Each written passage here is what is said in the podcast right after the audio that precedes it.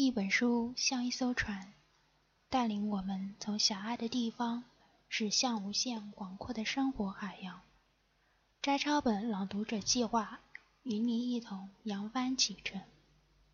少有人走的路，作者斯科特·派克。第一部分：自律，保持平衡。朗读者：镜灭金界。自律是艰苦而复杂的工作，你需要拥有足够的勇气和判断力。你以追求诚实为己任，也需要保留部分事实和真相。你既要承担责任，也要拒绝不该承担的责任。为使人生规范、高效、务实，必须学会推迟满足感，要把眼光放远。还要尽可能过好眼下的生活，要通过适当的努力，让人生的快乐多于痛苦。换句话说，自律本身仍需要特殊的约束，我称之为保持平衡。这也是自律的第四种原则。保持平衡意味着确立富有弹性的约束机制。不妨以生气为例。我们心理或生理上受到侵犯，或者说某个人、某件事令我们伤心和失望，我们就会感到生气。要获得正常的生存，生气是一种必不可少的反击方式。从来不会生气的人，注定终身遭受欺凌和压制，直至被摧毁和消灭。必要的生气可以使我们更好的生存。我们受到侵犯，不见得是侵犯者对我们怀有敌意。有时候，即便他们果真有意而为，我们也要适当约束情绪。正面冲突只会使处境更加不利。大脑的高级中枢判断力必须约束低级中枢情绪，提醒后者稍安勿躁。在这个复杂多变的世界里。想使人生顺遂，我们不但要有生气的能力，还要具备即使生气也可抑制其爆发的能力。我们还要善于以不同的方式恰当表达生气的情绪，有时需要委婉，有时需要直接，有时需要心平气和，有时不妨火冒三丈。表达生气还要注意时机和场合。我们必须建立一整套灵活的情绪系统，提高我们的情商。相当多的人直到青年、中年以后，才掌握了如何生气的本领，这实在不足为奇。终身不知如何生气者，想必也是为数众多。不少人都在不同程度上缺少灵活的情绪反馈系统。心理治疗可以帮助病人不断实践，让情绪反馈系统变得更加灵活。通常，病人的焦虑、内疚和不安全感越是严重，这种工作就越是艰难，常常要从基础做起。我接待过一个患有精神分裂症的女人。她当时三十岁，经过治疗，她得到了一个最大的启示：在她交往的所有男人中，有的绝不可以进入她的家门，有的可以进入她的客厅，但不能进入她的卧室；有的却可以进入她的卧室。过去的反馈系统使她不得不让所有男人进入她的卧室。当这种系统似乎没有作用时，她不再让任何男人进入她的家门，这样一来，她就只能活在痛苦和忧郁中，要么是卑劣的滥交，要么是极度的孤立。她不停地在二者之间寻找平衡，焦头烂额，却毫无收获。还是这个女性患者，她甚至需要多次治疗，来解决如何写感谢信的问题。一直以来，对于收到的每一份礼物或者每一次邀请，他都觉得有责任写一份冗长的、逐字逐句的感谢信，而且要亲手完成。他当然无法承受如此大的负担，最终，他要么一封感谢信都不写，要么拒绝所有的礼物和邀请。同样，经过治疗，他惊奇地发现，对于有些礼物，他不需要写感谢信；如果需要，一份简短的感谢信就足够了。要使心智成熟，就需在彼此冲突的需要、目标、责任之间取得微妙的平衡。这就要求我们利用机遇，不断自我调整。保持平衡的最高原则就是放弃。我不会忘记九岁那年学会的重要一课。那年夏天，我刚学会骑脚踏车。整天乐颠颠地骑车玩耍。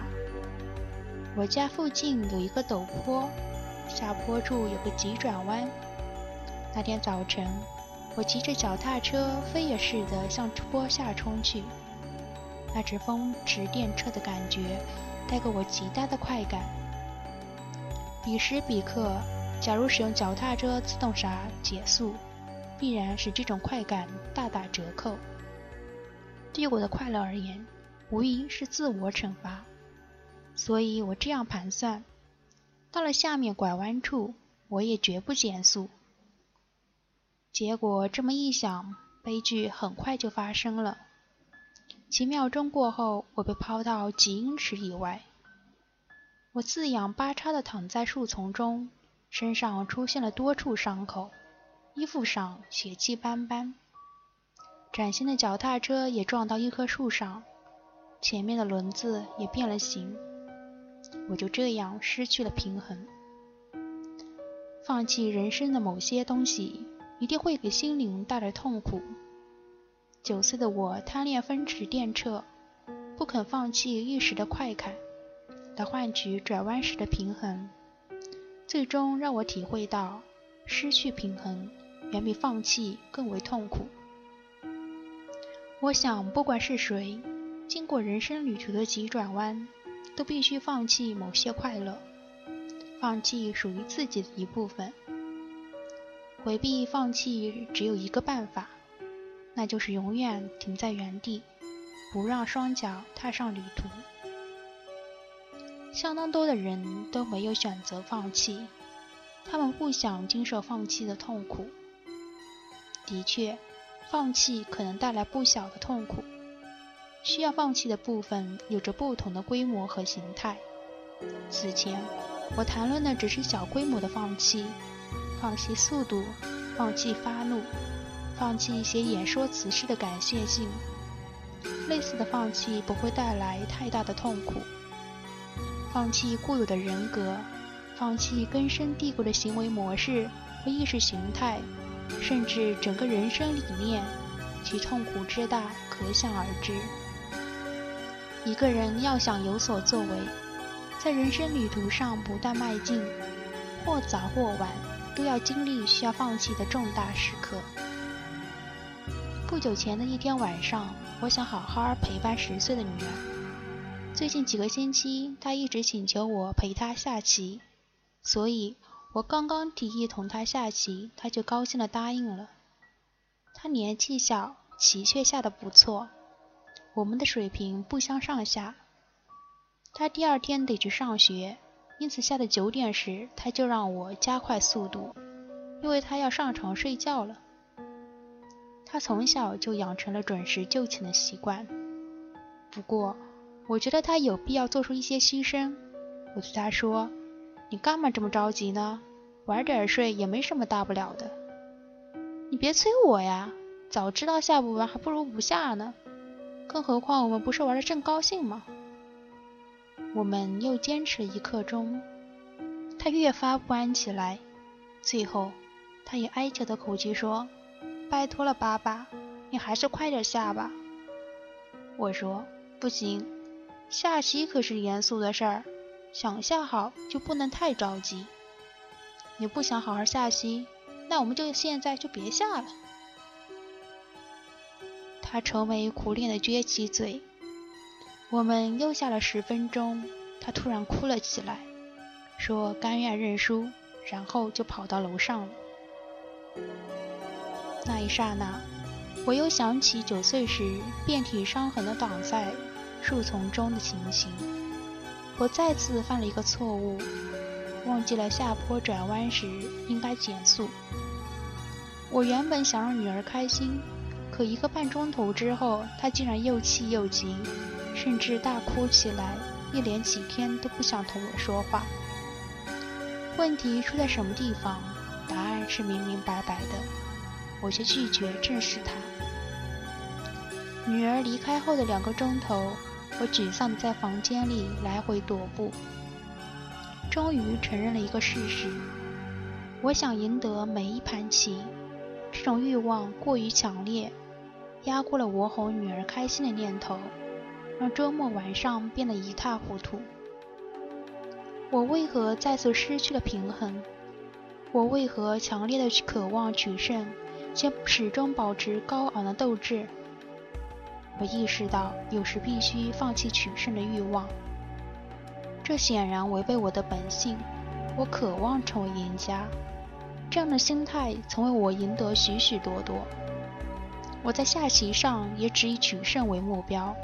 不仅如此，做任何事我都想全力以赴，这样才会使我感到安心。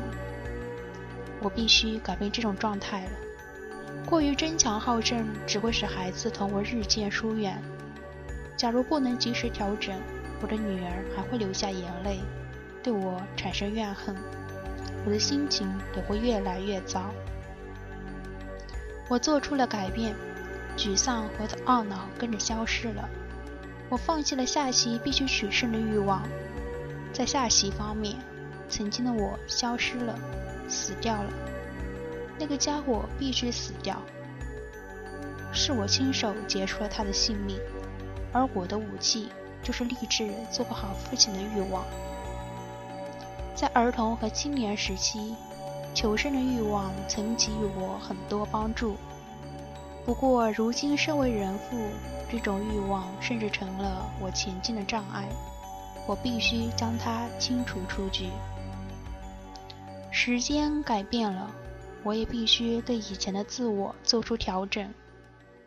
我原本以为会对过去的自我念念不忘，实则全然不是那样。